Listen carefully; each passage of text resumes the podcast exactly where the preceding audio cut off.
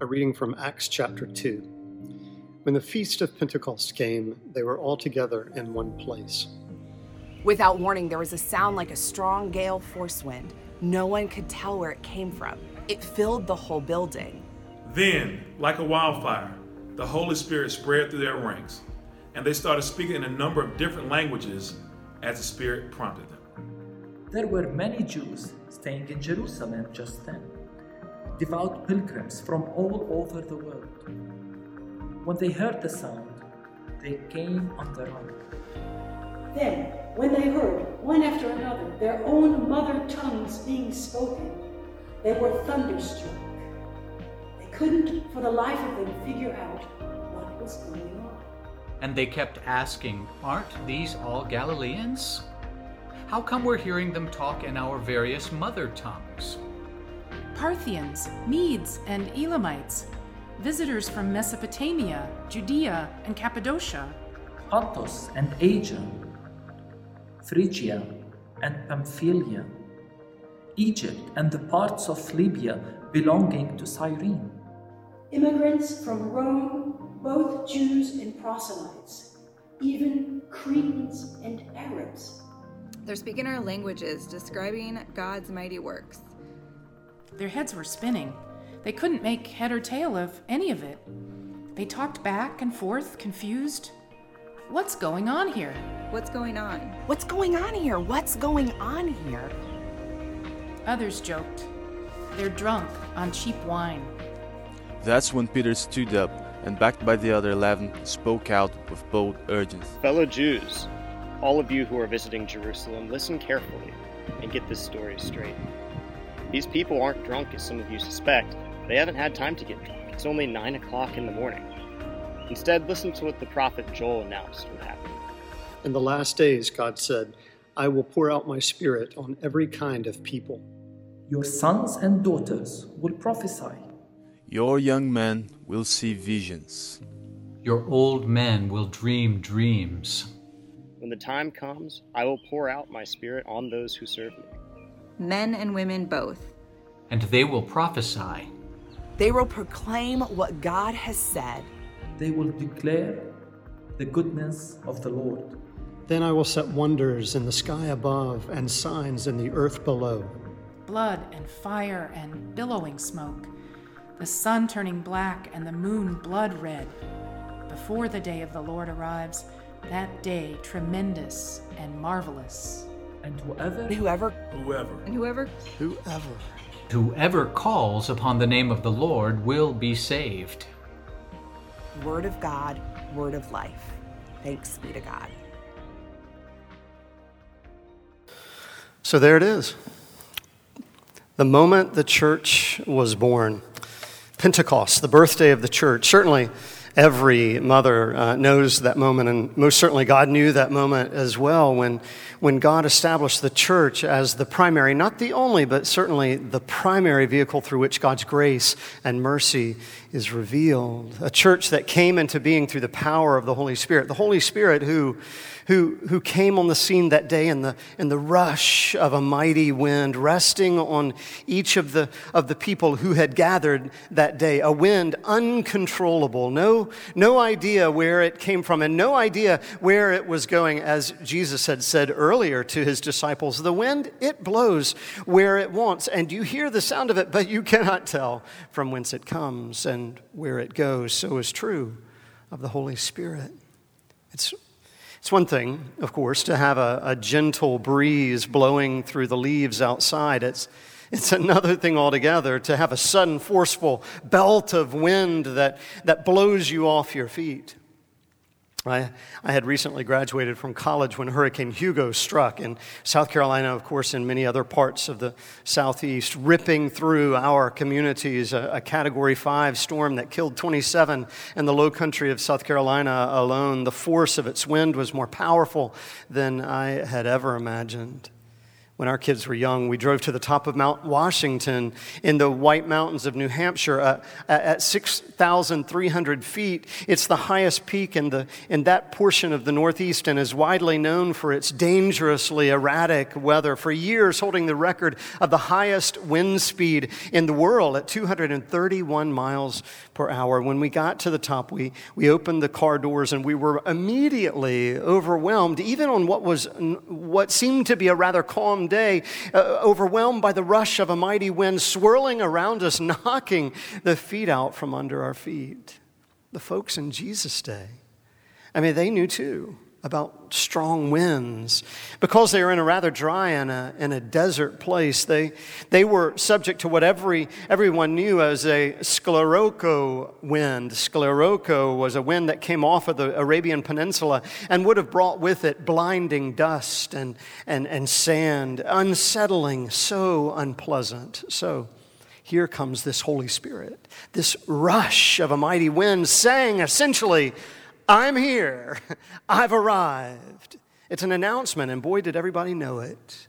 It's, a, it's an uncontrollable power that is present through wind and through noise. And that was certainly the case on that first Pentecost morning. Then the, the, the Spirit it separated into flames and settled on each one of them and did something quite amazing uh, that, that particular day. The Spirit enabled each of the people who had gathered that day uh, to speak to other people unknown to them, folks who were even speaking in different languages languages, but everyone, everyone in that moment heard the gospel, the good news of God. I yearn for a moment when everyone, everyone will hear and know the good news of God. It strikes me that we've had some, some moments this week when a wind, uh, unsettling and unpleasant, just blew us off our feet. The police brutality in Minneapolis is frustrating, to say the least, although we could come up with many different adjectives. The still image of a man, George Floyd, handcuffed and held to the ground by the knee of a police officer was tough to see, but then you watch the video uh, of the same man gasping for breath for three full minutes held under the weight of the officer, bystanders pleading for his life until he becomes unresponsive, and then still held there for three more minutes until paramedics arrive. But Floyd's final breath has already been taken away from him. Unsettling, maddening. We have to be better than that. Where is the spirit in the rush of that mighty wind? Then, a beloved member of our congregation died this past week. Julie's death was not unexpected, of course, but it, it still took the breath out from underneath you. We knew the moment was coming when she would take her final breath. Of course, we knew that she was ready to pass from this world to the next, but, but it's still unsettling. It hurts. On this Pentecost Sunday, I'm remi- reminded that the breath we take, the breath we breathe, is a miracle that I nor any of us will ever fully understand. That the heart that beats within me and keeps me alive is a miracle that I will not fully understand. That my skin that regenerates every 27 days in order to keep me alive is something I will never fully understand. All of that is happening without my knowledge uh, or my input, quite honestly. It just happens. Through the grace of God, it just happens. And so I give thanks for the gift of breath and the gift of life. Pentecost also reminds us that there are uh, always unsettling things in our path in our private journey through life and in our collective journey as a people. Events that can be unsettling death, catastrophe, big dramatic moments that can shake you to your core, but also those, well, under the surface realities that taint whole societies, things like racism and elitism and systemic inequities. When they rear their ugly head, it's unsettling, it's maddening. Which is why today's reading is so helpful and so important for today's church to hear. In the midst of an unsettling moment, listen to what Acts chapter 2 tells us. They were all together in one place. And then a violent wind filled the place where they were sitting. And the Spirit then filled that very room.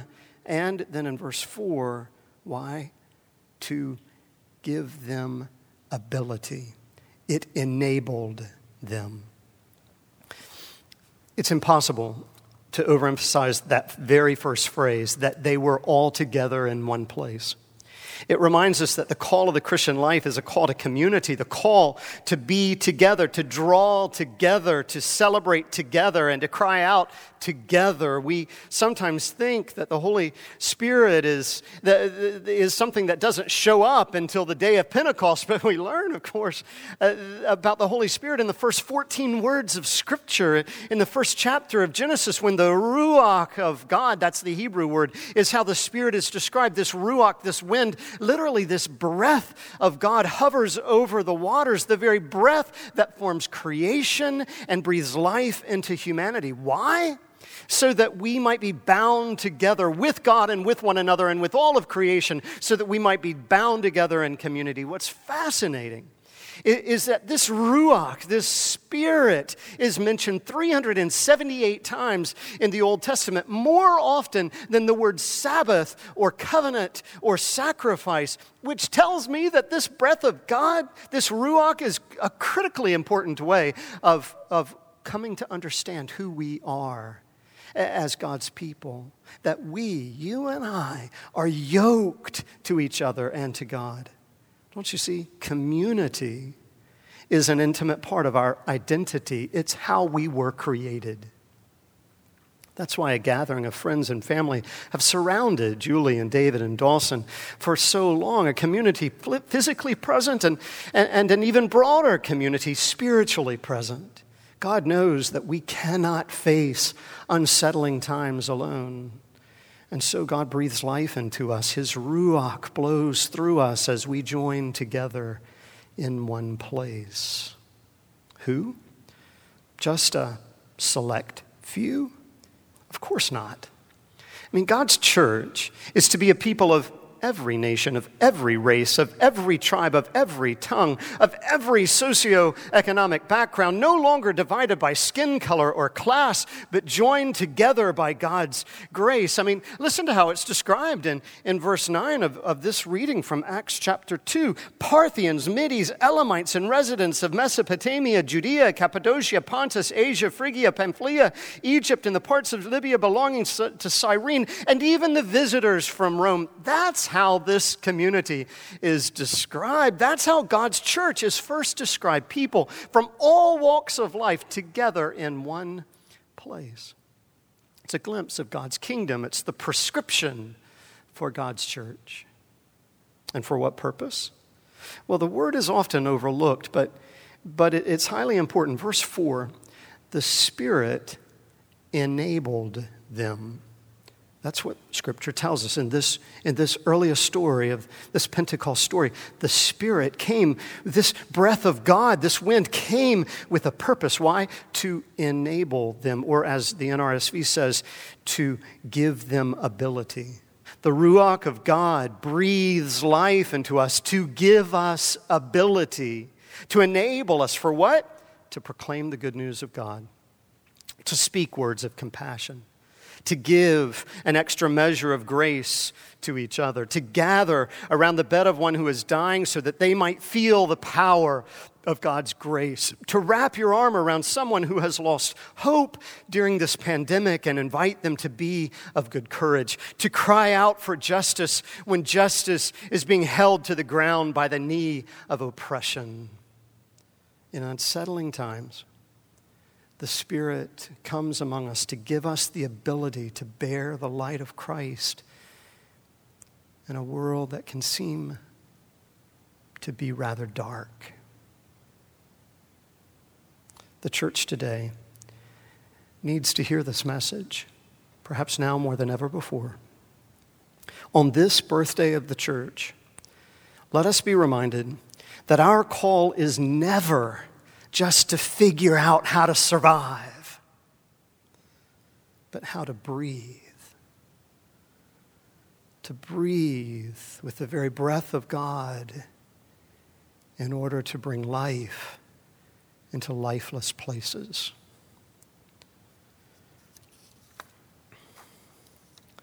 I'm so very thankful to be yoked with you today as we join together in this place. People from St. John's in Salisbury to Christmas Lutheran in Bethlehem, from Guatemala to South Sudan, from Colombia to Washington, D.C., from Florida to Michigan, God has drawn us together for a purpose to breathe life into us, to enable us to breathe life into others.